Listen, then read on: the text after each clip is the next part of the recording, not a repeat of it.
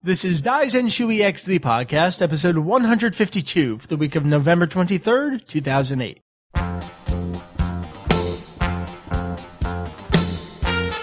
Welcome to Daizenshuu E X, the podcast, an extension of the all-encompassing Dragon Ball fan site, Daizenshuu E X. We cover anything and everything. That's right, Japan man, Dragon Ball, in hopes of enlightening and a little bit of entertaining. What's up, all? Hey, everyone's hey.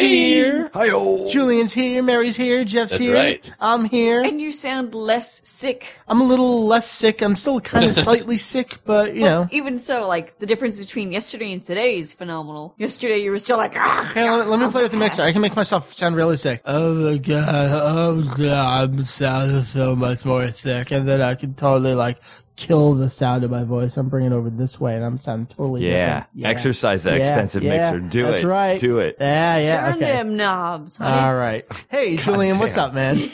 Oh, you know, not too much. It's a nice Saturday morning here, and it's getting freaking cold in Osaka. Oh, man, it's cold here, too. Yeah, it's like the it's cold. It's nothing compared to back everywhere. Home, but I've been here for a year already, so.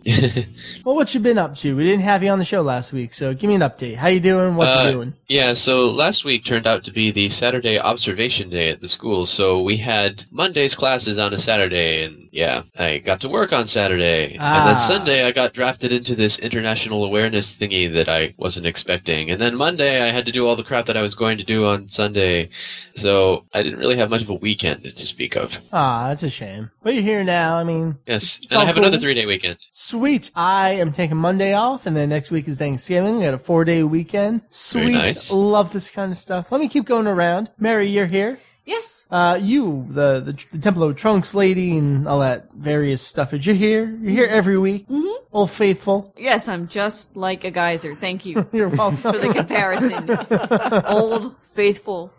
Oh, yes. How are you? These are synonymous with Mary. With Mary. You good? Thank you. I'm fine. You're fine now. You're pissy now. uh yeah all, all's good all's well in the world of Geyser. yeah I'm awaiting the uh, four day weekend as well, although Thanksgiving's honestly one of my least favorite holidays. Why is that? It's not because I don't have anything to be thankful for. I just don't like turkey food. I just don't like turkeys. I see gobble, how it gobble, is. It's something I don't know, I, you're racist. That's humanist. I, what? Racist against turkeys? Yes. But I want to because save the turkeys. I want them to run free wherever they run free. All right, fine. Whatever floats your boat. Do Jeff. They even run? I don't think turkeys run. Jeff. Hi. You're here. Must be manga review of awesome this time. It's, it's got to be, yeah. We're totally off schedule, but I don't care. Whatever. I do what I want. You're crazy. You're just crazy like that. That's right.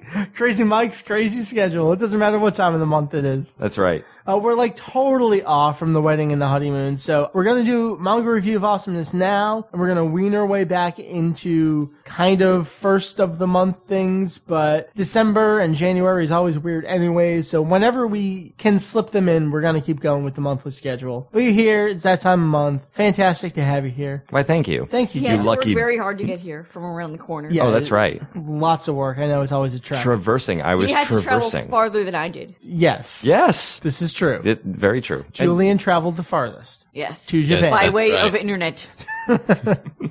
Well, the internet is further than in front of a microphone. Well, is this is this live via satellite? Uh, no, it's live. It's non-live via interwebs. So it's live via interwebs, lol. I hate you. Oh, God. So that's Julian, Daizenshuu E X. That's Mary, Temple of Trunks. That's Jeff, neighbor, friend. Fuji combo. All around sexy guy. All around sexy guy.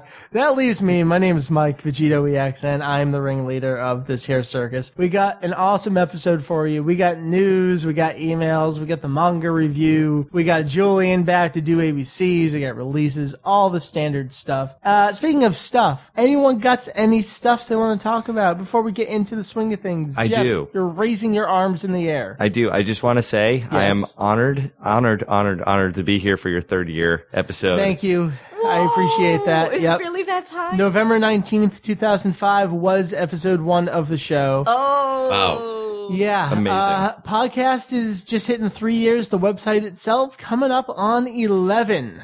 Wow. Yes, January. It's a long will, time. January will be eleven years at the site. I feel bad because when I hear November nineteenth, I was like, "Oh boy, it's our one month anniversary." I totally forgot. It is an pod- anniversary. Yeah, it is. And you know, I know that the podcast, you know, started in November right. you know, three years ago, but I just didn't really. It didn't click with me. Holy it's, cow! It's priorities, Mary. It's it priorities. Right. No, but it's gone by really fast. You know, we weren't right there at the beginning of the whole podcast phenomenon. That was a little early. Earlier in oh five, but you know, we were there early enough. We've been there, kicking along. Good times. Thank That's you. That's right. Jeff. You're Appreciate welcome. That. Absolutely. It turned out to be more than just a passing fad. Oh, yeah. That's right. Yeah, and thank and God for that. And for that, I applaud you, Mike. I thought for sure this was just going to be a project you'd be obsessed with for a couple weeks and then move Thank on. Thank you for the confidence. I appreciate it. But I'm glad this has allowed you to, you know, further your career even. Yeah, yeah, true enough. Hey, you lucky bastard. I uh, have fun. Whatevs. Uh, I'll continue with this stuff. I got a P M from our buddy Herms, uh, I think about a month ago, but things got crazy.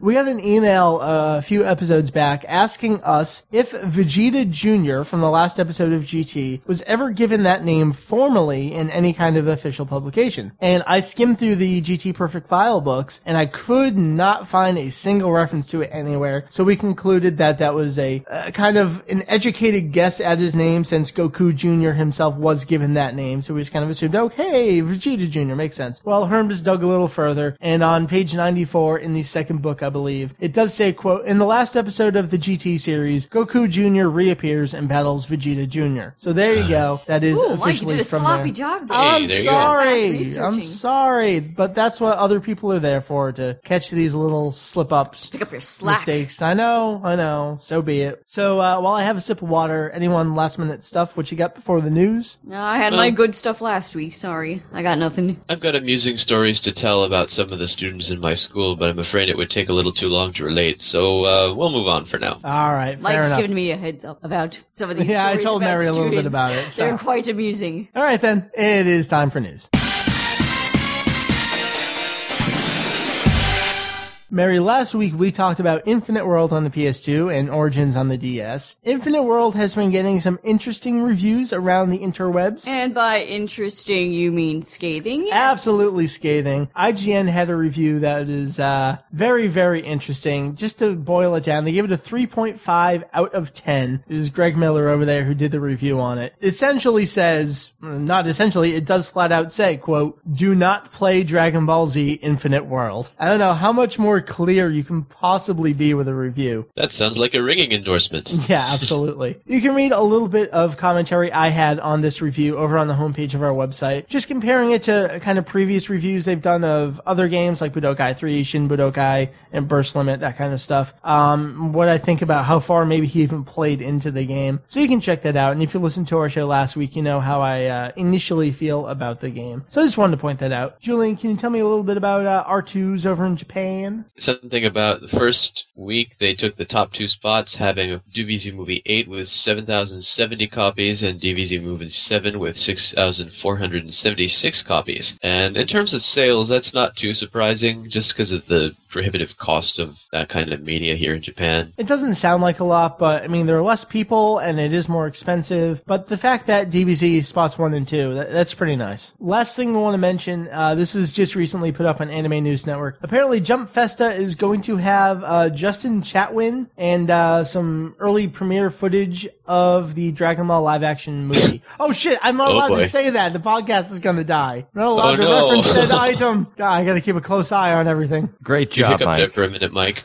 Great job. Oh, man. Uh, yeah, you can go read about it on Anime News Network. For the sake of the podcast uh, not yeah. dying on us, we will say no more, and you can try to listen to a previous episode where we attempted yeah. to talk solely about about the movie and see what happened because of it. So I'm going to leave that there. I know that Greg is really bitching about it, and I just kind of wonder how the Japanese audience is going to react to. Absolutely. Outrage. Uh, we'll see. we'll we'll definitely get some reports from it. That's all the news I got. It's uh, kind of slow compared to what we had previously, but, you know, whatevs. The big news really is that Monday, the special streaming online. We'll remind you about that at the end of the episode. So I guess it is time to move on over to the topic.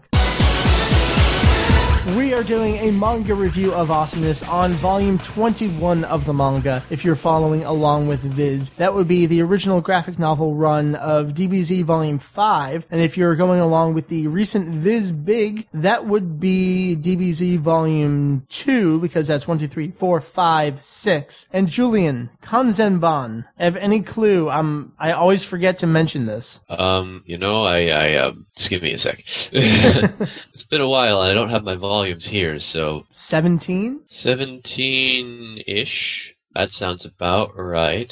It's right around that neighborhood. Well, whatever. It is chapters two hundred forty-one through chapters two hundred fifty-two. So what we're going to do, in case you're new to the whole manga review of Awesomeness, we're going to go through the chapters and kind of give you a synopsis of everything that happens, and then we're going to get to the end and give our thoughts and everything. We have Julie, Neil, and myself have read the entire thing front to back. We got Mary That's over true. here. You've read... I have read this part. You have yes. read this volume before. Okay. Long time Dragon Ball But fan. It's been a while. You know the story, but whatevs. Jeff, you are reading through the manga for the first time ever in your life, beginning to end. That's right. So you're our newbie virgin perspective on the entire series. Yep. And this is uh, a really interesting volume. I think a critical volume for getting that kind of perspective and thoughts on it. So I'm really excited about that. So I'm just going to get it going here with chapter two hundred forty-one. Kami-sama, Bulma, Karin, and Chi-Chi are flying towards the scene of the battle.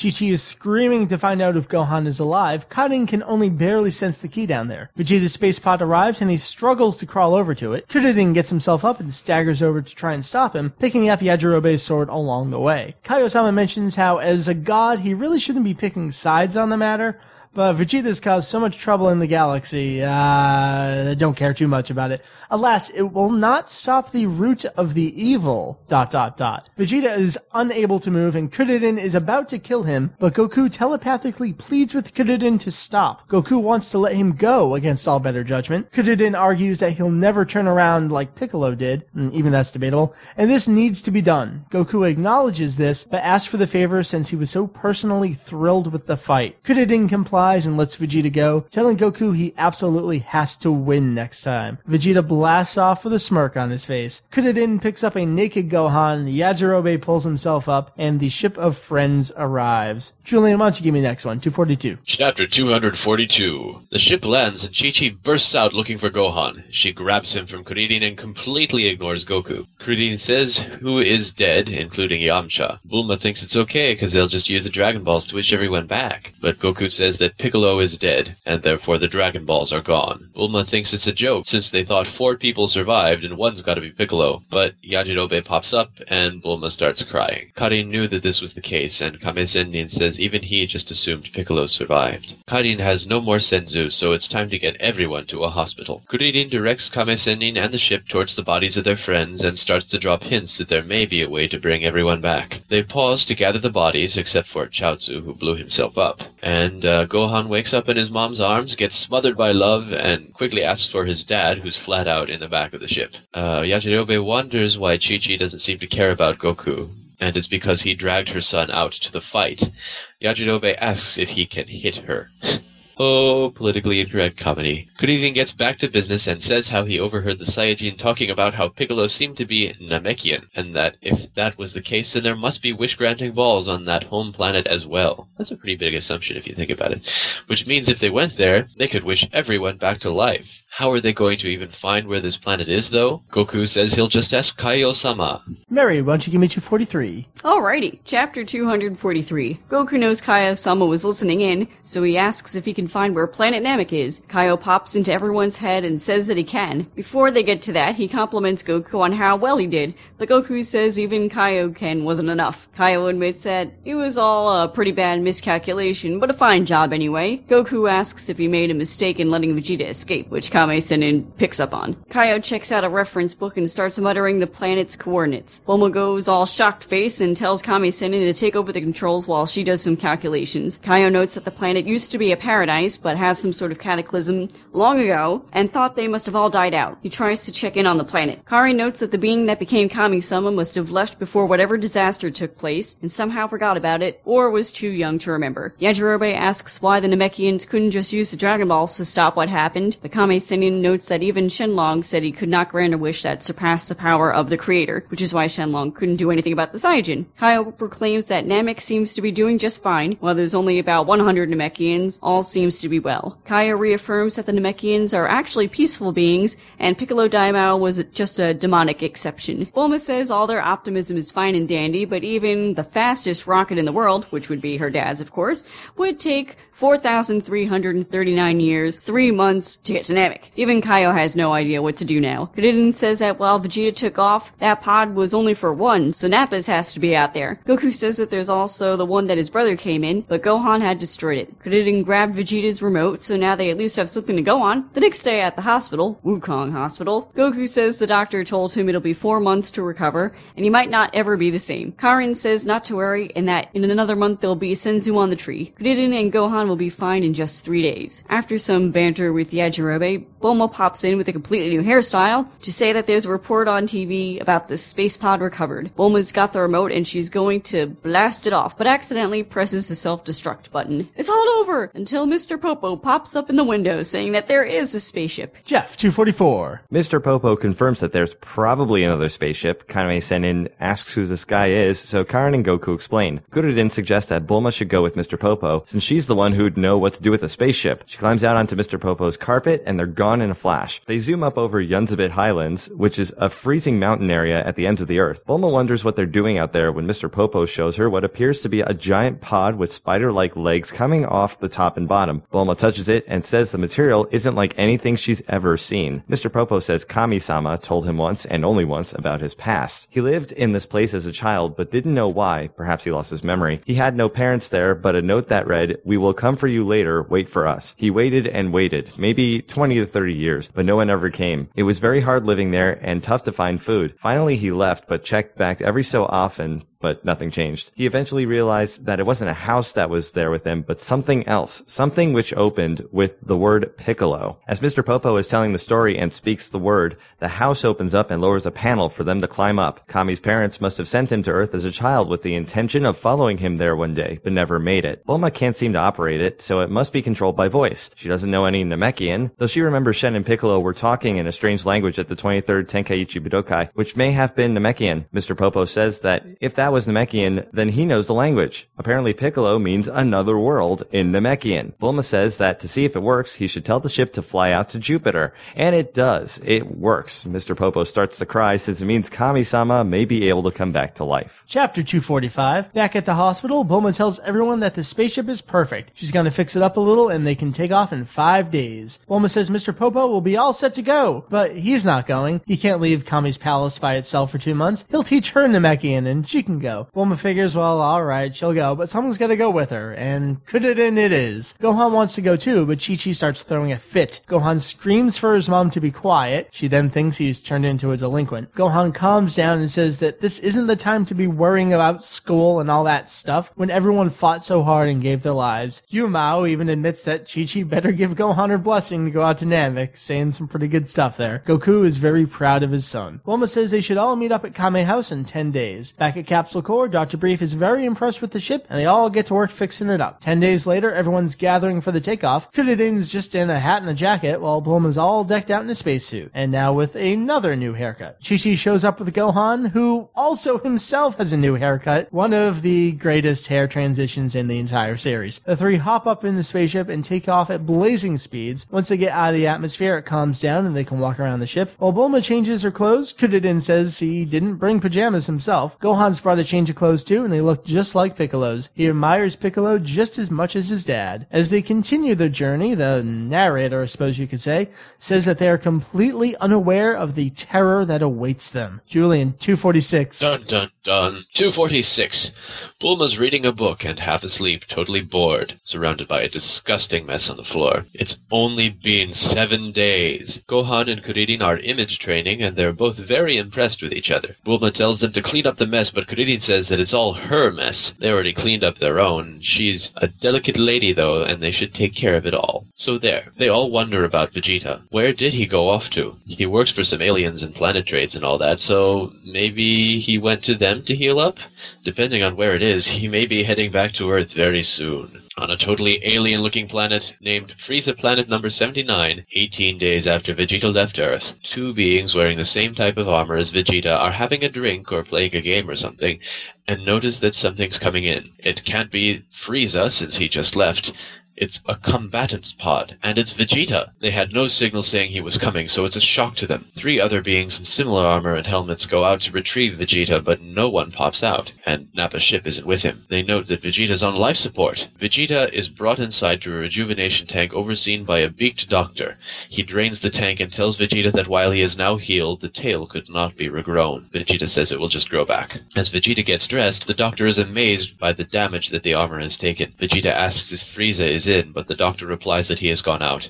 Uh, that Kiwi asked for Vegeta to stop by and see him. Vegeta tells the doctor to tell him that he has nothing to say to him and refuses the scouter offer to him. As he walks down the hallway, Vegeta is stopped by another armor-wearing alien. It's Kiwi. Kiwi snickers how both Raditz and Nappa were killed and that the supposedly invincible Saiyajin obviously had a somewhat difficult time. Vegeta basically tells Kiwi to piss off, but Kiwi places a hand on his shoulder and tells Vegeta that Frieza is quite angry that they went off and did this without telling him, but he's rather generous and is thankful that they discovered how he's going to be able to obtain eternal youth and life. That's right, Frieza is off to planet Namek to get the Dragon Balls. Vegeta figures Frieza must have also listened in on the scouters, and now he's going to have to beat him to Namek and the Dragon Balls.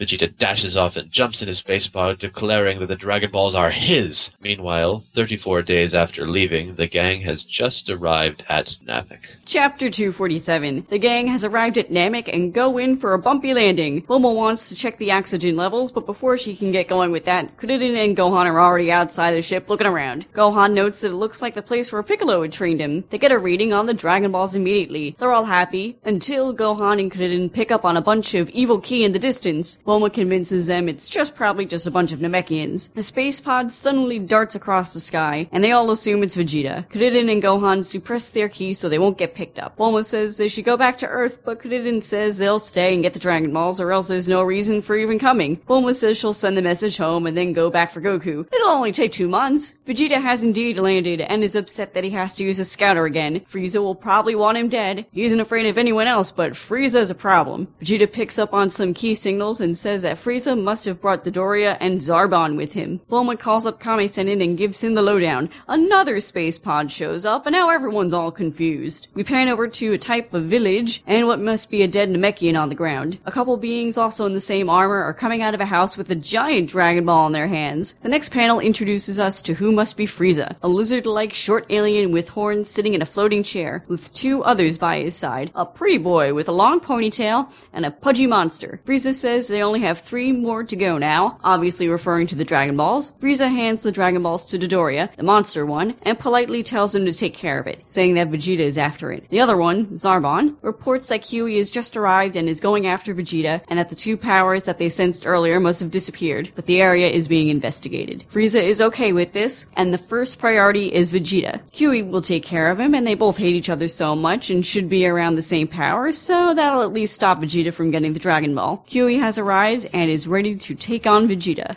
Jeff, two forty-eight. Our gang is confused, and frankly so was I when I was reading this, since there shouldn't be any more Saiyajin. Over his scouter, Kiwi tells Vegeta that he's coming for him, and he's got orders from Frieza to kill him. Vegeta says, with a smirk on his face, that he'll wait for him. Kiwi says to check the scouter and see how his level is higher than Vegeta's. Vegeta just chuckles to himself. Bulma says she's going to take off and will be back in two months. Krillin tries to convince himself that he should go back too. They send someone coming. It's not Vegeta, it's weaker. Two of Frieza's henchmen are walking around for the two powers they sense, thinking they must be Namekians. Krillin and Gohan think it's probably Namekians coming. The two groups see each other. Frieza's henchmen have been ordered to kill everyone, even these tourists that unfortunately showed up. Krillin tells Gohan to suppress his ki. One of the aliens destroys the spaceships by blasting a hole through it, since it wouldn't be any fun to have them run off. Krillin says these guys are nothing, and for Gohan to unleash his ki. The aliens laugh, but totally get pwned by the higher powers. Zarbon picks up on this via the scouter and informs Frieza that their two henchmen were taken out by the same two powers that quickly rose and shot back down. They were around fifteen hundred. Frieza says it's not that big a matter, but to take them out should they appear again. Bulma and the gang are stuck on the planet, so now they need to find some place to hide. Kiwi lands over where Vegeta is and thinks Vegeta's been slacking off, going by the power he's reading on the scouter, but Vegeta informs him that he's about to show Kiwi something he learned on Earth, how to conceal his power. Chapter two forty-nine. Kiwi is shocked that Vegeta can conceal his power. Vegeta tells him to watch the numbers on the scouter closely. Kiwi can't understand since Vegeta is supposed to be only as strong as him, but the numbers keep going up. Vegeta says it's because he's actually been out fighting real battles, The numbers go up to twenty-two thousand,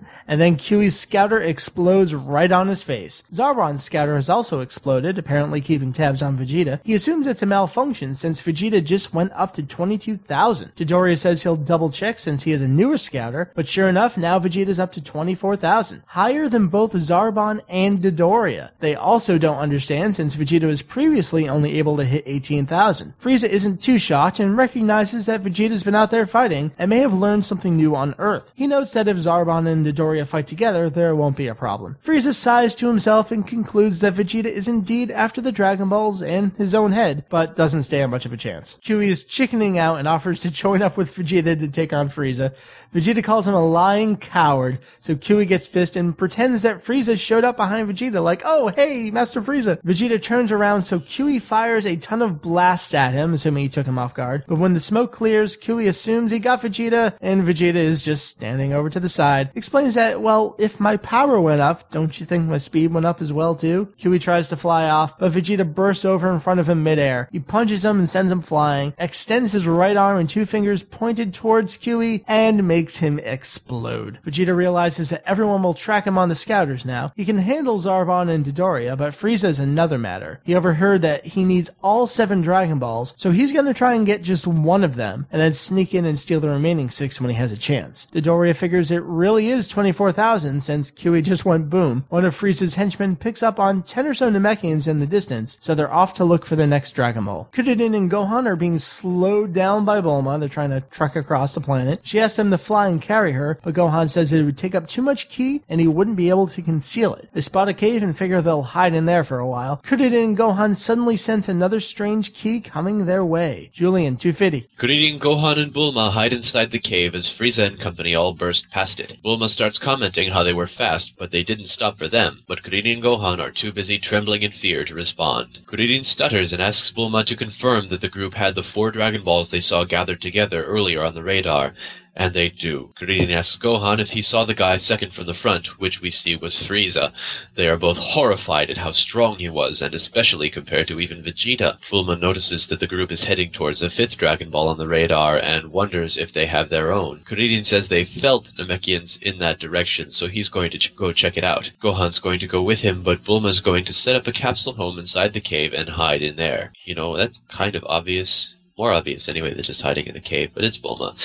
Anyway, uh, back on Earth, Goku is trying to do sit-ups while still all bandaged up in the hospital. The doctor comes in and tells him to stop if he ever wants to heal up and leave. Kame-sennin pops in to say hello, as well as fondle the nurse without even realizing it, or so he says, and also gives Goku the update on everyone arriving on Namek. But the spaceship is broken, they're stranded, Vegeta is there, and there are a bunch of others with at least one who's way stronger than Vegeta. Some trip, huh? Yajirobe shows up with a bag of seven senzu. Goku pops one and is completely back to normal immediately, shocking the doctor and nurse. Goku grabs a gi he had stashed away, and he's going to be off. He explains that he had Doctor Brees make him a spaceship. Raditz's was destroyed, but there is still one more, the one he came in as a baby. It should be all set for him to take to Namek and be there in six days. As Goku takes off, totally psyched at the prospect of fighting even more strong guys, Yajirobe wonders if he admires or pities Goku. Mary two fifty-one. Goku is totally fine in flying on Kintoon over to Capsule Corporation. Goku lands and looks for Doctor Brees,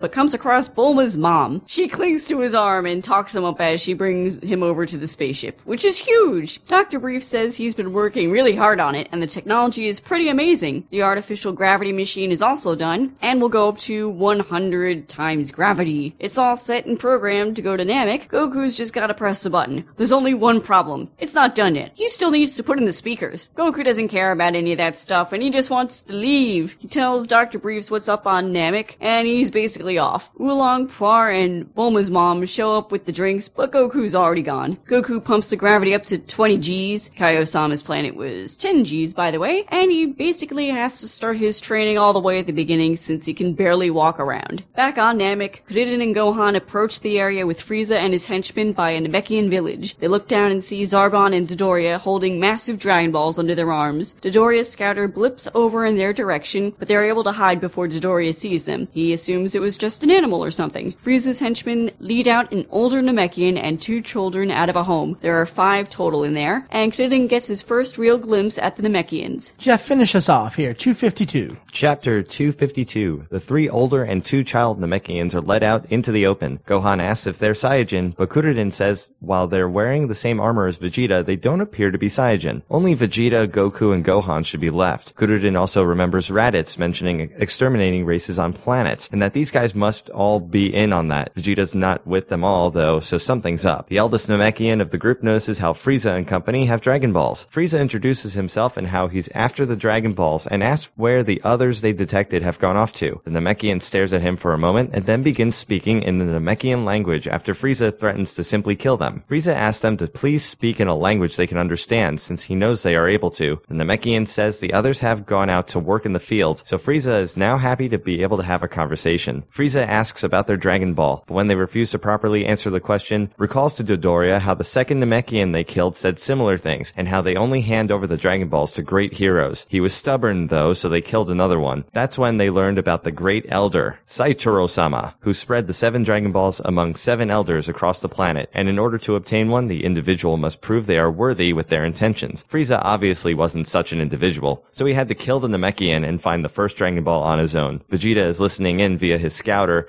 and looks like he's starting to develop a plan. The Namekian refuses to believe that anyone would hand over the Dragon Balls to Frieza, but Frieza insists they did when Zarbon did this. Zarbon pops up into the air and kicks one Namekian to the ground. Another tries to attack Zarbon, so Zarbon tosses the Dragon Ball he's holding up to into the sky, jumps up to dodge the ki blast from the Namekian, which in turn fries one of Frieza's other random henchmen, and fires his own giant blast down at the Namekian, killing him. He then catches the Dragon Ball as it lands nicely in his palm. The elder Namekian is now in a tough position and asks what Frieza will wish for. Eternal life, of course. Kuririn realizes that Vegeta wanted the same thing, so if Frieza is also doing this, something strange is definitely going on. The Namekian refuses to give up the Dragon Ball, even if it means his life. Frieza wonders if the death of those two children will change his mind. Dodoria suddenly picks up a reading on his scouter coming in fast. Everyone turns around to see three other Namekians flying in, which Dodoria notes have actual battle powers to them. And that's where the volume ends. Wow, there is a lot of stuff going on in this volume. That's probably one of our longest recaps in a while because there's just so much conversation and back and forths and hiding and observing. Um, Jeff, I'm going to start with you actually because uh, coming off of the Saiyajin arc, uh, we are off into space. We're out there and there's no turning back at this point. I have so- a headache.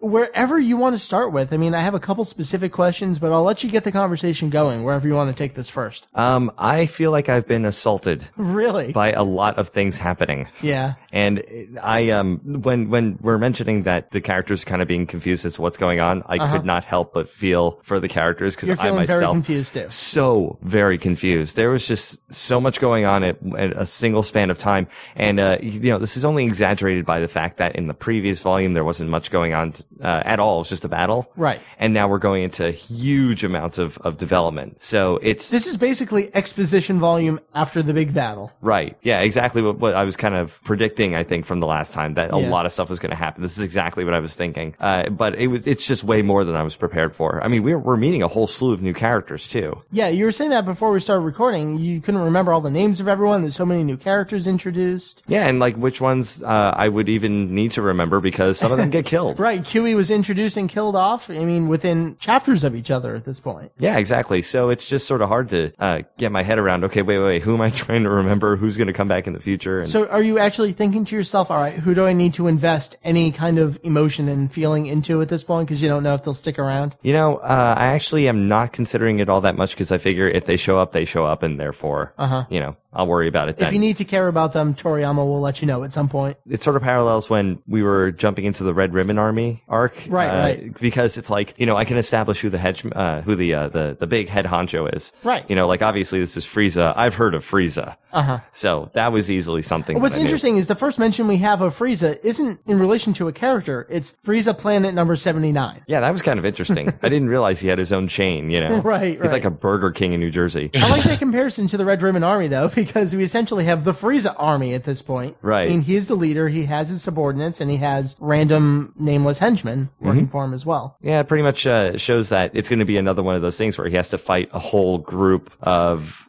I guess, aliens. You can't say they're people. It's like just a whole group of different beings at this point. Aliens are people too. Traditionally, it's been Goku solely by himself that fights through all that. Goku is back on Earth right now, so the focus has pretty much shifted to everyone who's out there. I mean, Goku is coming. We've seen him blast off. He's on his way. But for the time being, it's very different where it's the sub-characters kind of taking control of the situation there. They have to. They're the only ones there. Yeah, true enough. Mary, I'm going to come over to you for a little bit, because I know you have lots of almost conflicting thoughts on the Frieza arc, because I know you've told me in the past you like the, the hiding from each other, but then you seemed, after reading this, maybe you don't like that so much. I know you hate the later Frieza stuff. So what were your overall impressions rereading this volume of the manga? Well, I have a terrible bias where I'm always thinking back to the anime version.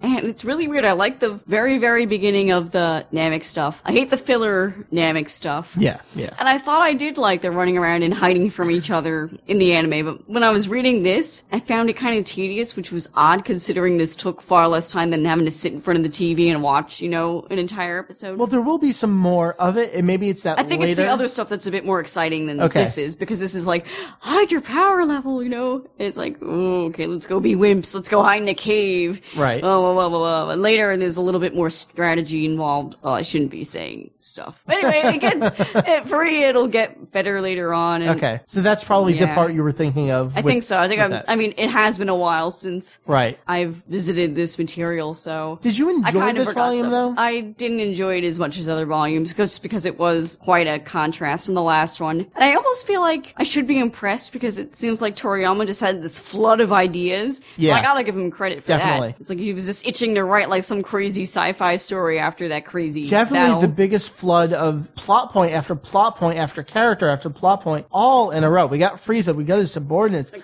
we've got the Namekians. Yeah, he has to Kami's design them history, all. Like a little bit uh, of retconning, so to speak, in there. You know where he came from and them being an aliens. I mean, we had that earlier where Nappa made that comment, and I like that Toriyama built upon the fact that Nappa said that, and now we have this whole new world that we've gone to. He's actually paying attention to little hints he's dropped in the past. And it makes you wonder, you know, we, we know he wrote a lot of it just on a whim as he went along, but there are these kind of things like the hints of Namekian and what does that mean? Uh, maybe he had a bigger idea in mind when he dropped those hints. I don't know. Julie, let me take it over to you. Um, yeah. Is this a, a favorite part of the series? Do you care about this part of the series at all? Well, it's a, it's a period of transition. I mean, you have the high stakes battle from the last volume transitioning into sort of taking stock of the situation. situation and, you know, figuring out where do we go from here. And to me, it's setting up a lot of really interesting things to come, but at this point, it's still like we're introducing the cast of characters who are going to be important in this coming arc, and we're not quite fully established yet, so until we get to that point, it's still a bit of, okay, this has to happen and this has to happen. So, you know, like really looking forward to what comes later, and, you know, it, it's enjoyable, but I want to kind of get moving. Yeah, I just want to get going. The whole volume basically is, is set up. I don't want to say set up to a punchline because there's no joke coming, but it really is a setup for the entire rest of the saga, or however you want to phrase it. There's not much that gets accomplished here. It's everyone just being introduced to each other, and in turn the audience being introduced to everyone as well. Yeah, I kind of have to add something to that, though. Uh-huh. uh, just thinking about, since uh, I'm trying to think of, like, the everyday Dragon Ball fan, you know, the one that would watch this for the battles, yeah, or would yeah. read it for the battles, you know, that's, like, one of the best things about it, or, like, the just the exposition humor. There wasn't really much in terms of humor in this volume, you know? Like, this was a much serious, right, more right. plot-based. There were a couple hints, like Doctor Brief in the spaceship, mom. and Bulma's mom clinging yeah. on to him. Yeah, and uh, even Chi-Chi had some, you know, well, she annoyed the crap out of me, but everybody reacting to her was really funny. But. Well, and you had the Yajirobe comment where he's like, can I hit her, please? Right, that was awesome. So there is, again, I, I use the phrase little hints here and there that Toriyama drops. But for the most part, it's pure storytelling, this whole volume. Yeah, so like if you were to jump, though, like if, if you seriously said, I don't want to read any volumes that don't have any fighting in it, you would be missing a huge amount of info if you skip this this entire volume. Yeah, yeah, you miss some stuff. I want to hit a couple of very specific things. One is uh, kind of emotions and feelings, any tugs at the heart. Jeff, to uh, steal a phrase from one of our other favorite mutual podcasts, it got a little Dusty in the room for me when they were talking about Chaozu and his body not being there. Good film spawning reference. Um. You know, they're, they're, I just like that. Kudanin's trying to talk about, oh, you know, Namek, he's got so much on his mind. He's like, we gotta go pick up our friends' bodies. And then they're talking about, well, Chaozu, oh, blew himself up. And, I mean, there's not a lot there, but I actually felt something in that little tiny moment. I did feel something. But that's about it the entire volume. Did anyone else get any kind of feelings or caring for anyone or anything? I'm only feeling that now because you mentioned it. Okay. Um, well, after the D B Z abridged stuff, I'm looking at Pope. Totally real life. I know. We can thank them for ruining that character. Popo knows where a ship might be. Would you like to come with me? oh, but but it's a good ruining of the character, so we'll allow okay. it. How about Kami-sama's history? I mean, that's something that Toriyama's trying to get out of you, feel something for him. Did you get anything from it? No. You got annoyance. Nothing. Yeah, huge annoyance. Are we just at the point where reading the, the entire series beginning to end, we just don't care about Kami-sama? Is he just an annoyance that... Well, I just found this far-fetched, you know, compared to their the character's actual origin in the manga where they're all just demons and now they're trying to explain, oh, he has parents and they dropped him off here. I just find it hard to swallow. You liked it better when it was just a mystical thing with yeah. no scientific backdrop to it. The whole thing about Dragon Ball Z seems to be turning all the previously magical, unexplainable things into sci-fi plot points. Oh, and the entire next saga is basically all science-based, so... Science fiction. We're getting there, yeah. Uh, we got the Scouters here. This is where Scouters and Battle Powers, we gotta talk about Battle Powers, power levels, however you want to mention it. We've had a little bit before with Raditz, and then Vegeta came, and they're like, oh, don't pay attention to that. But now we have the villains fully paying attention and relying on the Scouters. Numbers and comparisons, and this is just something that drives me up the wall. How do you guys feel about it? Do you like it? It's still passable at this point, but I'm, I'm about to get annoyed really, really soon. I agree. Jeff, how do you feel about it? I'm annoyed. I you're, am. You're already annoyed with the battle powers. I am already annoyed. Because didn't I warn about this before? Like, didn't I not say that people, these guys are nerds for having to rely on numbers all the time right, with power right. levels?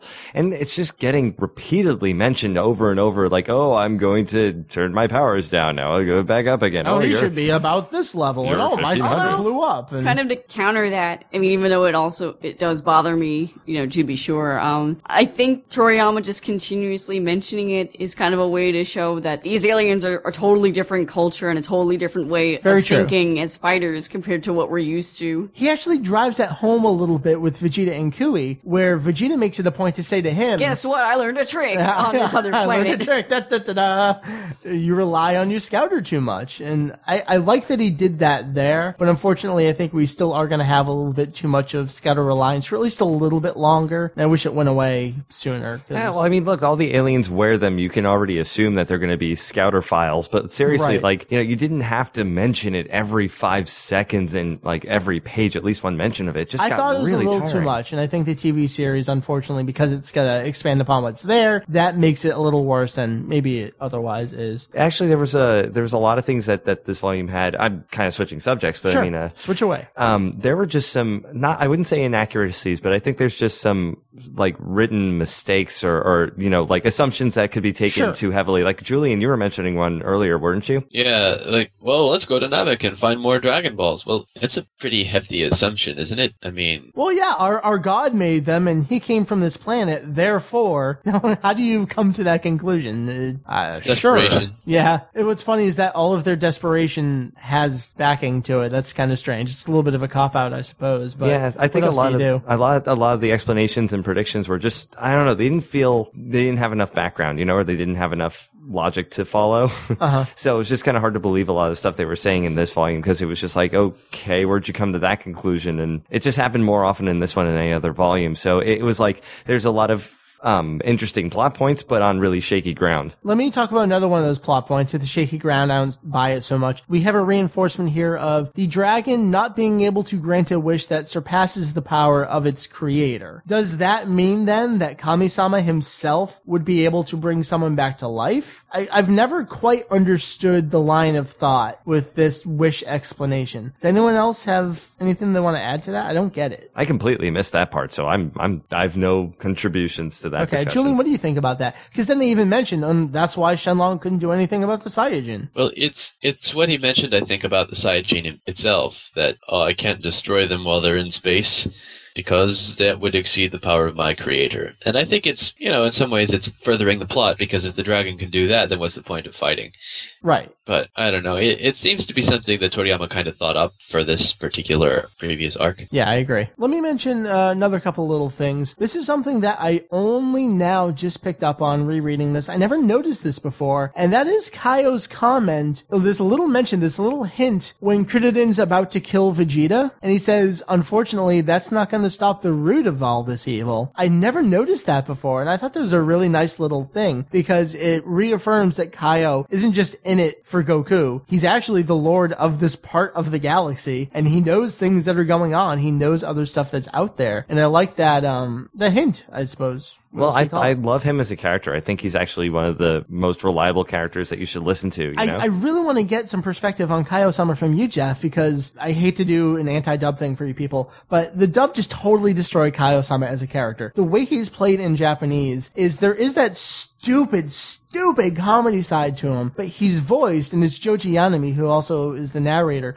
plays him as a very, very dignified and intelligent being. And the way that he's played in the dub, you just can't do that. So how do you feel about Kaiosama? You said you, you actually respect him and pay attention to him? I respect him. I I love the guy. I, I think he's uh, just completely intelligent and and just knows what to say and what not to say. You know, like he'll he'll very cleverly let the, the story proceed. Uh-huh. You know, he won't give things away. He's not going to solve their problems for them. To compare him to someone else, there's actually something that Karin said or did as well in this volume. And that's when they were talking about, oh, who survived, who's left, and everyone assumed it was Piccolo that survived, and no, it was Yajirobe. I think it was Kami-senin or someone who says to Karin, oh, you knew, and he was like, yeah, I didn't want to kind of get that out there, but you know, he lets everyone discover it for themselves and have to deal with the consequences for themselves rather than kind of spoil the fun for him. I don't know how to say it. What else, you guys? What do you have? Characters? How about Frieza? He's the new main villain. He's here. Jeff, Frieza. Uh, Anything at all? Because I, I have hmm. directions I want to take him, but from the at least reading the Viz version, what did you get from Frieza so far? All right. Well, all I've heard is what everyone has been saying about him. So, you know, okay. he's this, like even Vegeta is scared of Frieza. That That freaks me out that just a little something. bit. Yeah, it does. I mean, I'm just seeing this guy in a floating chair. I'm not exactly intimidated by him. He is a pretty short little demon uh-huh. thing with horns. I mean, okay, the horns kind of do it, but you know, he's he doesn't he doesn't seem all that intimidating yet. I mean, uh, I I actually know what the later forms of Frieza look like, which are much more intimidating. Uh huh. Seeing him like this, I just didn't really. I don't know. I didn't feel much of a threat. Okay, Julian, let me take it over to you. I want because okay. we know how he's being written and what may not come across so much in the Viz version. There's a little bit there, yeah. especially in the Japanese version, where we would get things like Vegeta-chan, and yes. everything is Dodoria-san, Zarbon-san. It's all there. We've talked about Frieza and the way he talks, but yes. give me a little uh, input there. He talks very formally and in a very condescending sort of manner towards everyone. He's very polite towards people who show him the proper deference, but those who disobey him, he puts down in a very backhanded and subtle manner until they piss him off, and then all bets are off. Right. And I really love the way he was talking with that elder Namekian in the village, the one um, that came out with the two children, where it was a very formal adult conversation back and forth, and he's just kind of like, oh, you don't want to tell me? Well, that reminds me of the time where we killed that guy, and we had to do these things, and is maybe that jogging your memory for you? Is that helping at all? Just the way he has that dialogue. Mm-hmm. It's just like he's stabbing everyone as he talks to them, and I just love it so much. I think a little bit comes across in the Viz version, but not enough where like the average fan might know to kind of dig in and have the conversation about him. I didn't pick that up at all. Okay, really? You got none of that? No, I didn't get any of that. Right. I didn't see the biting part of it, no. You have to kind of picture him reading it, well, saying things in Yusei Nakao's voice. Yes. Oh, Zarbon, do you recall when that other Namekian was also uncooperative? Um, he was much more forthcoming after we killed the remainder of his village, wasn't he? Dodoria-san. Oh. 確か二人目に殺したナネック星人さんが面白いことを言っていましたよね。はい。ドラゴンボールは認められた勇者にしか渡すことはできん。とか。そうそう、その人はとても頑固でしてね、なかなか協力していただけないものですから。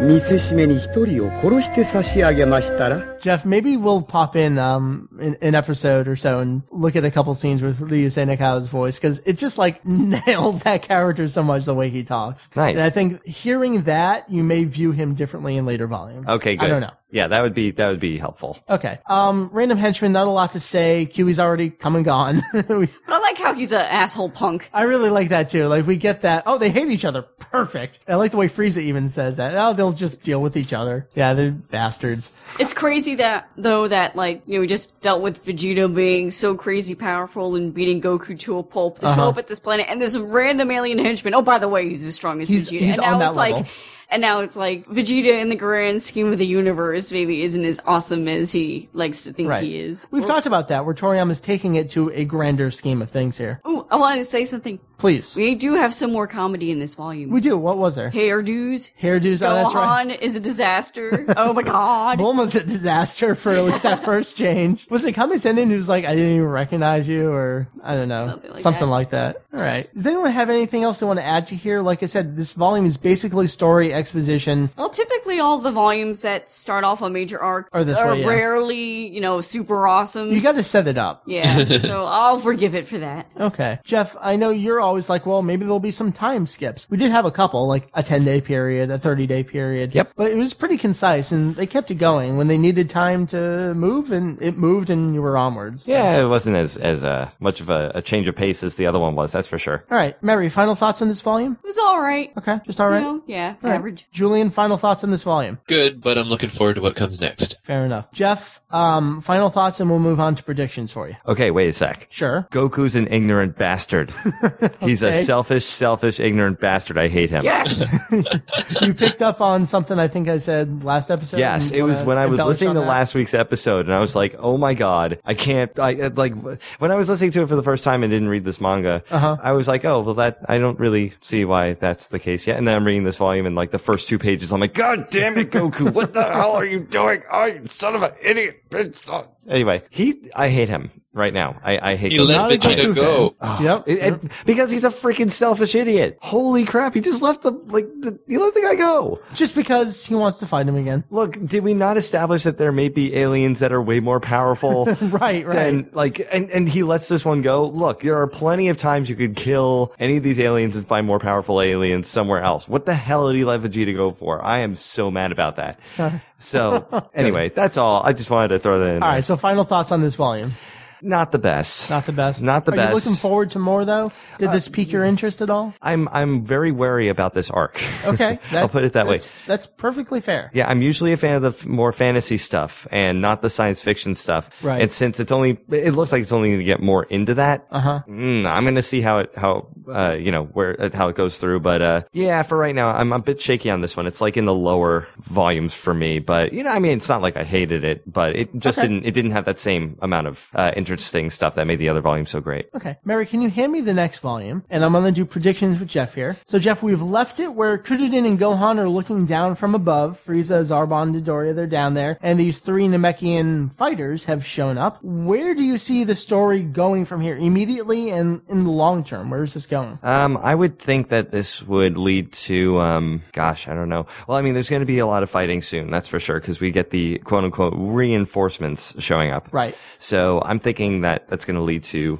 uh, some battles anyway. Uh, Gohan, Krillin, and Bulma have to have more of a part in this at some point because well, they, they can't just sit there and look. Yeah, they forever. really can't. Not the whole time. Mm-hmm. Uh, and also, uh, you know, a whole about, about the whole Dragon Ball thing. Like if they get all seven in the next volume, I actually uh, am going to doubt that. I don't think they will. But uh, I'm not exactly sure what's going to go into collecting the rest of them. I'm sure there's going to be you know some sort of info about how to get the other whatever they're missing. You know. As for other stuff, I really don't know what else to. To really say about the next yeah, volume. Yeah, you seem to be the most confused that you've been in a while about where the story's going to go from here. Oh, yeah, I am undoubtedly very confused about the storyline right now. All right. So it's kind of hard to say exactly what I'm expecting, but I'm I'm certainly looking forward to things being cleared up, that's for sure. Kind of like a morbid curiosity, where the hell is this going? Yeah, Yeah, exactly. I mean, okay. I know that there's a lot of things being thrown in that are probably going to lead to something, but I'm not sure where he's planning on taking it. All right, good deal. Well, Jeff, uh, you're going to stick around for the rest of the episode, of course, but you'll be back for the next volume next month at some point. Woohoo. Nice. So that's going to wrap up the topic. Uh, as always, guys, we have a thread for every episode over on the site and forum. Let us know what you thought about this volume, because this seems to be a wavy subject for us. We want to know what you think. But, Julian, with that done, we're moving on to you here. We are. Julian, D B Z A B Cs, last time yes. you were here with us, you did Ta. What's next? That would be Chi. Ah, explain to me why this doesn't go Ta, Ti, Chu, Te, To. Because the Ti syllable in Japanese is palatalized, so it, the tongue moves back in the mouth and it becomes Chi. And it was only with the introduction of a lot of Western loanwords that Japanese recovered a Ti syllable, but now it's formed using the Te character with a subscript E. So that would be listed under Te rather than E. Oh, okay. Okay. Cool. So, for Chi, let's do Chi-Chi. Ah, nice. So, Chi-Chi is a fairly important character since she does, you know, give birth to two major characters down the line. And yes. she's also one of the characters who appears very early on in the series, being the daughter of the Ox King, Yu Mao. Now, Chi-Chi is an interesting case in which the first time she appears, she is both incredibly naive and incredibly violent. I believe she chops off the head of a T-Rex. She does indeed, and then beams it to smithereens because she doesn't want to look at it. Basically, yeah. So she's pretty feisty, and she's definitely comparable to Goku in terms of sheer hickness, I guess you could say. And I don't know, it's one of these situations where it feels like Toriyama was just going for a gag where he accident- well, has Goku accidentally misinterpret a marriage promise as food and go, okay, right. sure. Sure. And he's going to follow up on that. Yes, but s- surprisingly, he actually does follow up on that many years later, the twenty-third Tenkaichi Budokai, when Chi-Chi reappears and is handily defeated.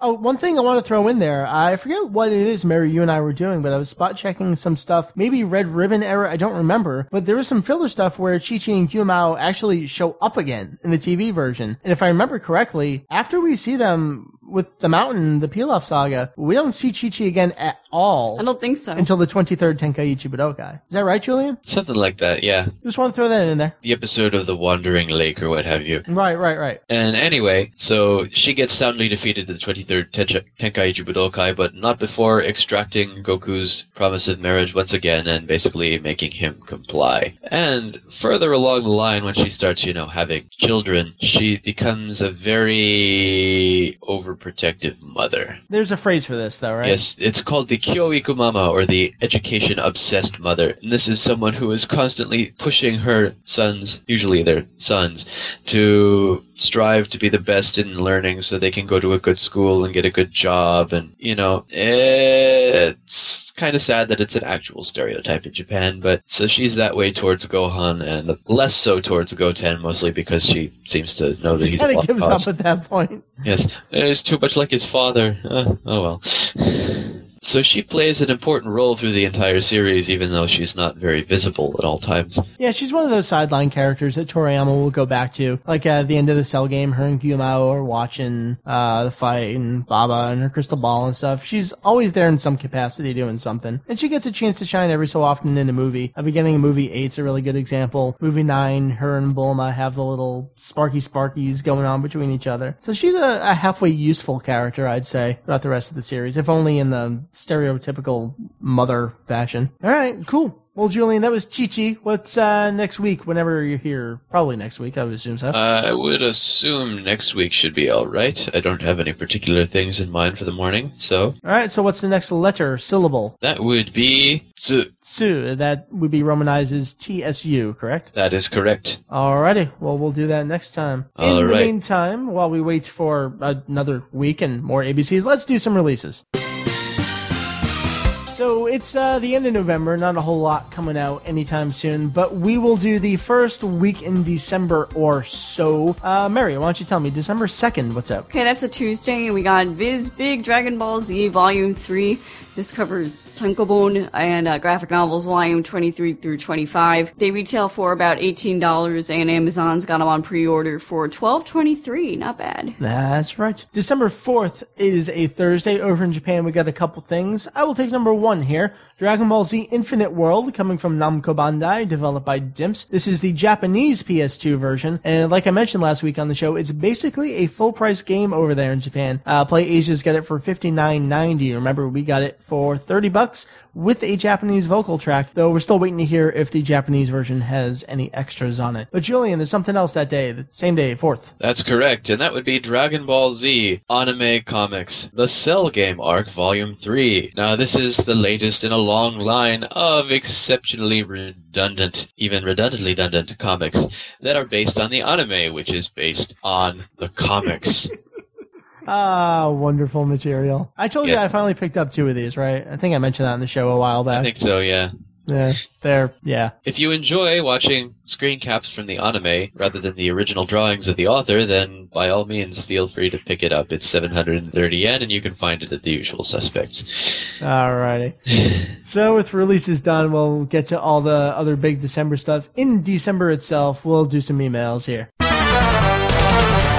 Jeff, you're here, so I'm going to put you to work again. Okay. Maybe some emails. We got one here from Patrick. All right. Patrick says, "Hey, everyone at Daizenshuu E X, the podcast. I was hoping that you could solve an argument that my friend and I have been having. I say that the Broly movies are not canon, but he insists that they are. It would be great if you could clear this up for us. Thanks, and keep up the great work." I love it when we get the uh, the schoolyard argument fight questions that come in every so often. It's always, I have this friend who says this. uh, I am going to say, Patrick, go back and listen to episode one forty-five of the podcast, so not all that long ago. We had our buddy Desiree Campbell on the show to talk about canon, canonical, and all the other words that go along with it. It's all in how you want to define what canon is, what is canonical to what series and what fashion. There's all these different levels. Some of them are real and set in stone. Some of them are fan-made creations. Uh, Broly is canonical, is not canonical to the manga. He doesn't appear in the manga. And he has no relevance towards the manga in any way, shape, or form. So what is he canonical to? Well, you can basically say whatever you want to say and have a halfway correct answer. But I'm going to say go listen to that episode. What do you guys think? Is that a, a nice, cheap cop-out promotional answer? Or do you have anything you want to add? You want to add your own personal opinions? Well, I basically said he's got nothing to do with the manga, so it has no bearing on that. It's not canonical to that. I want to say no, too, but then he appears so many times that would you say he cancels out his non-canonicalness by just appearing in the movies. But so being much. Canonical has nothing to do with, like, acknowledging the existence of... It's it's like those people that hate G T so much that they pretend it doesn't exist. Well, it's still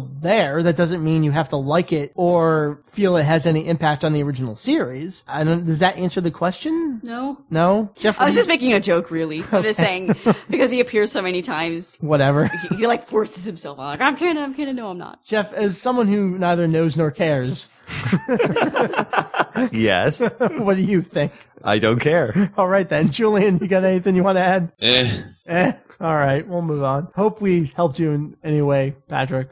I don't think so. Jeff, read, uh, we're going to do one more email here from Rachel. Okay, uh, from Rachel. Hello, and because I didn't get the chance to say this yet, congratulations on the whole marriage thing. I know I'm a bit late, especially if this email isn't read in, in the podcast this coming week, but I just wanted to make sure I said it. But I have two questions for you, so here we go. Firstly, and this has always confused me, there's a bit of confusion regarding a few names. How do you pronounce names that were originally from another language? What I mean to say is that Pan or Marron, for example, have French names, but they are pronounced as if they were Japanese in the show. However, I have heard some fans say Pan, and others say Pan, the A being long, or Marron versus Marron. Even on the podcast, I have heard both variations of these. Which pronunciation is correct? A strictly Japanese way, the French way, or even the English way?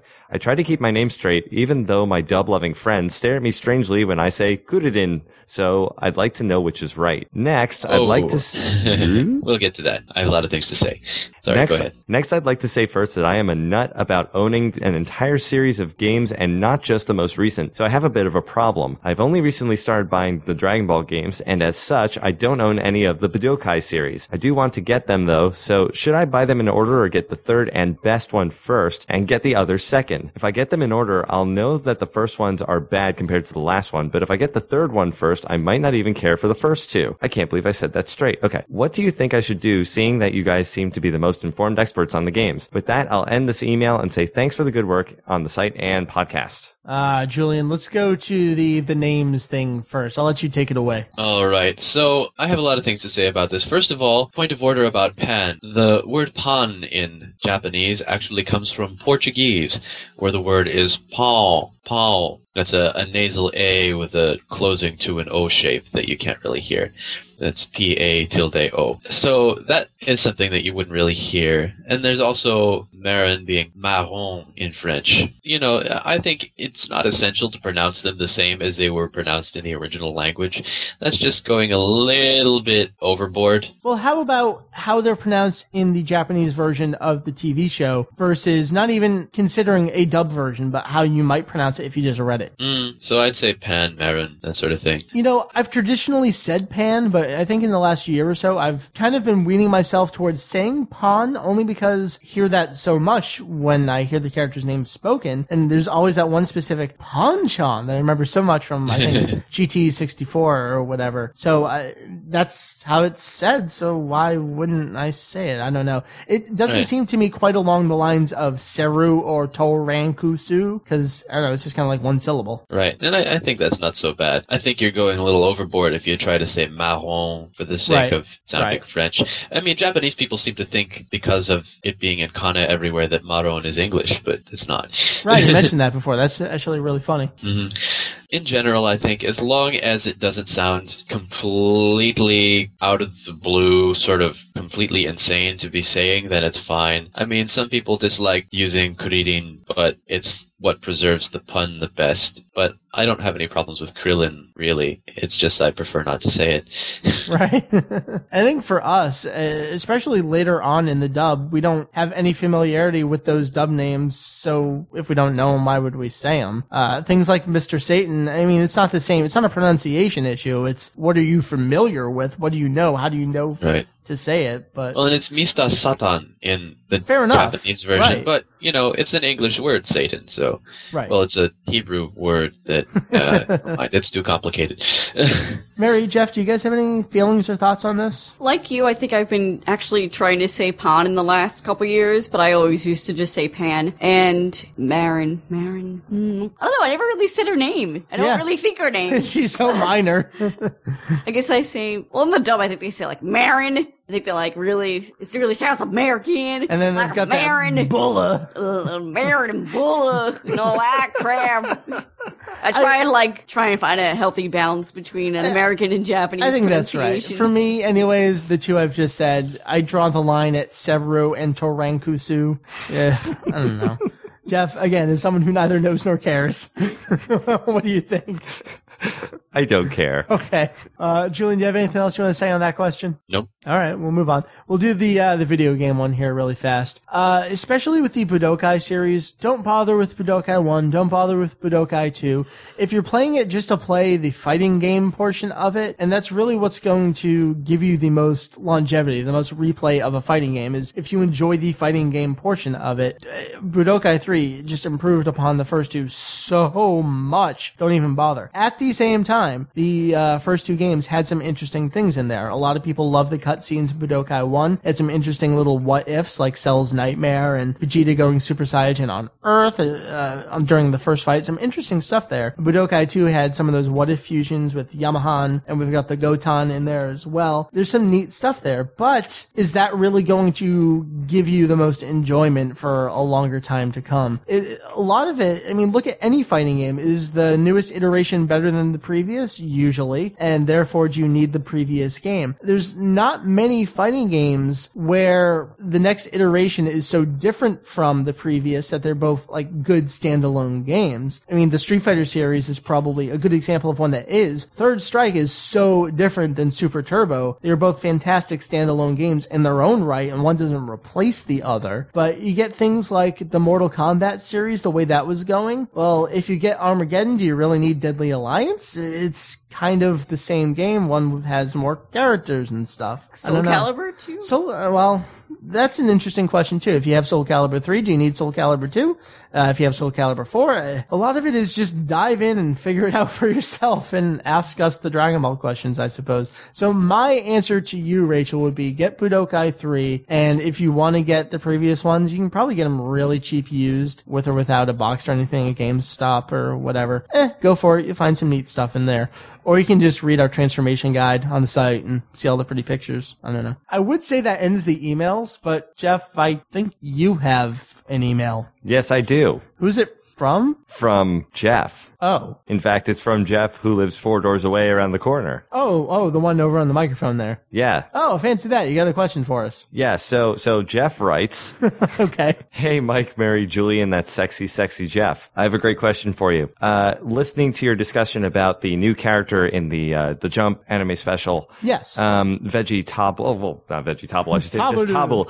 Um, I was just thinking, you know, if you're if you have a character named Vegeta, yes, you know that it's based off the pun for Vegeta. Vegetable. Yes. Did you not see this coming? What, that there would be an ending to the name at yeah, some point? Yeah, that there would be a table some, at I some point. I never thought there would be any more Dragon Ball anything, so no. I thought it was done. No more specials. True enough, no but like it, it was sort of like an inconclusive name, you know? Like it, it just said Vegeta. It didn't, it didn't I end. Could totally see them coming up with more Saiyajin because they did it over the course of the series. Oh, movie three, we got Talos now. Movie eight, we got Broly and Paragus now. Sure, why not? And we're left thinking, I thought there were only four left. Where, what? Oh, there's another one. But yeah, I, I like that. It kind of brings it full circle, concluding the original name pun almost. Well, almost going beyond because he's Vegeta, so all they need is the bull, right? But so they're redoing, they're doing the ta twice. That's fine. They've yeah. done it before. Ta twice. Kakaroto. So ta-ta. No, not ta-ta. Well, then that, that kind of leads to the question: uh, Is there, are there any other characters that haven't filled out their pun yet? Uh, Paragus. Yeah. Ah. ah. Well, Broly. No, you could say oh. No, no, no, wait. I could say Apu. Apu. He's neither Paragus. Saiyajin nor vegetable. Yeah, true, but like Apu and Paragus, you could say Apu uh, Gus. Never mind. So, it didn't so work. Jeff, you want Apu and Paragus to fuse? Someone draw this into make oh, it so. No. Into what? What, what is the resulting fusion name? Apuragas. Apuragas.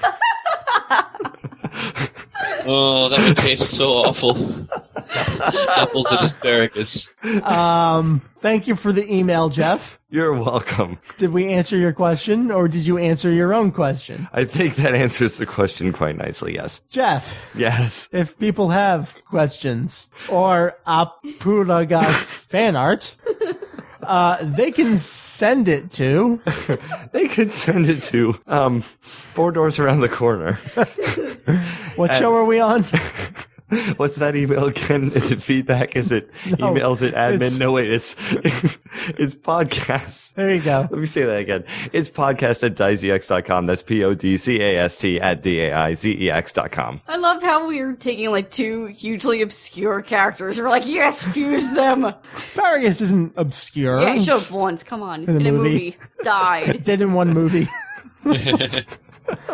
Oh, all right then. So I think that's going to wrap up the episode. It's been a wonderful time. Jeff, thanks for joining us. Well, you're welcome, Mike. Thanks um, for inviting me. Let's say goodbye to you, though. Aw, really? We're going to say goodbye to everyone that's here and move on with our lives. Jeff, I'm going to get rid of you first. Okay. But I'm going to let you plug what is uh, actually being worked on tomorrow. That's right. We're going to be working on episode five of V G Convos, the podcast, or so I like to call it. Uh, that's the Video Game Conversations podcast hosted by Mike, myself, Andrew, and our, uh, actually our, our guest buddy Bryce is going to be in tomorrow as well, right? Yep. What are we talking about tomorrow? Tomorrow we're doing uh, game crossovers, video game crossovers. This may actually uh, be of interest to the Daizenshuu E X listeners because, as you know, crossover games, we've had a few lately. We've had Jump Superstars, Jump Ultimate Stars, Battle Stadium D O N. I mean, there's three Dragon Ball related ones right there. So uh, I think that'll be kind of interesting. Absolutely. Nice. So Jeff, U R L one more time. How do you do it? How do you get there? How do you listen? You go to V G Convos dot com. Nice. Thank you. You're welcome. Mary. Mary. like? You forgot, and I forgot to ask you last week, I noticed this in re-listening to the episode, that you have a website, which oh, itself yeah, well, I constantly forget. Is coming up on eleven years of oh, existing. Jesus. Wow, age hit me. Okay, moving on. Yes, I have a website called Templo Trunks. You can find it at w w w dot templeotrunks dot com, and holy crap, eleven years. We'll see you next yeah. week. Yes. Uh, Mary's a little sniffly. Yes. Julian. Yes. You and I, Daizenshuu E X. That's right. We can be found at Daizenshuu E X, which is w w w dot daizex dot com. That's daizex dot com. Julian, next week we are going to be talking about, and grade me on my pronunciation here, Os kaite kita Son Goku to nakamatachi. Os kaite kita Son Goku to nakamatachi. Good enough. We are going to be talking about it because it is streaming online for free this coming Monday. The day after this show is going on the interwebs. That's right. Go check it out. We'll have a link to it up on the homepage. I think you can just go to jumpland dot com and find it somewhere. So we are going to watch it and talk about it next week. Word up on that. So until then, next time on the show, for Jeff over here. Bye. Later. From Mary. Adios, amigos. Uh, Julian, you and me. For you. For you. Yes. And Mary and Jeff, for all of you together. All of yous together. For Apuragas. Oh, my name is Mike, Vegito E X, Julian, kill this damn show. Alright, Daizenshuu E X Podcast. 今週も聞いてくださってありがとうございます。 次回もお楽しみに。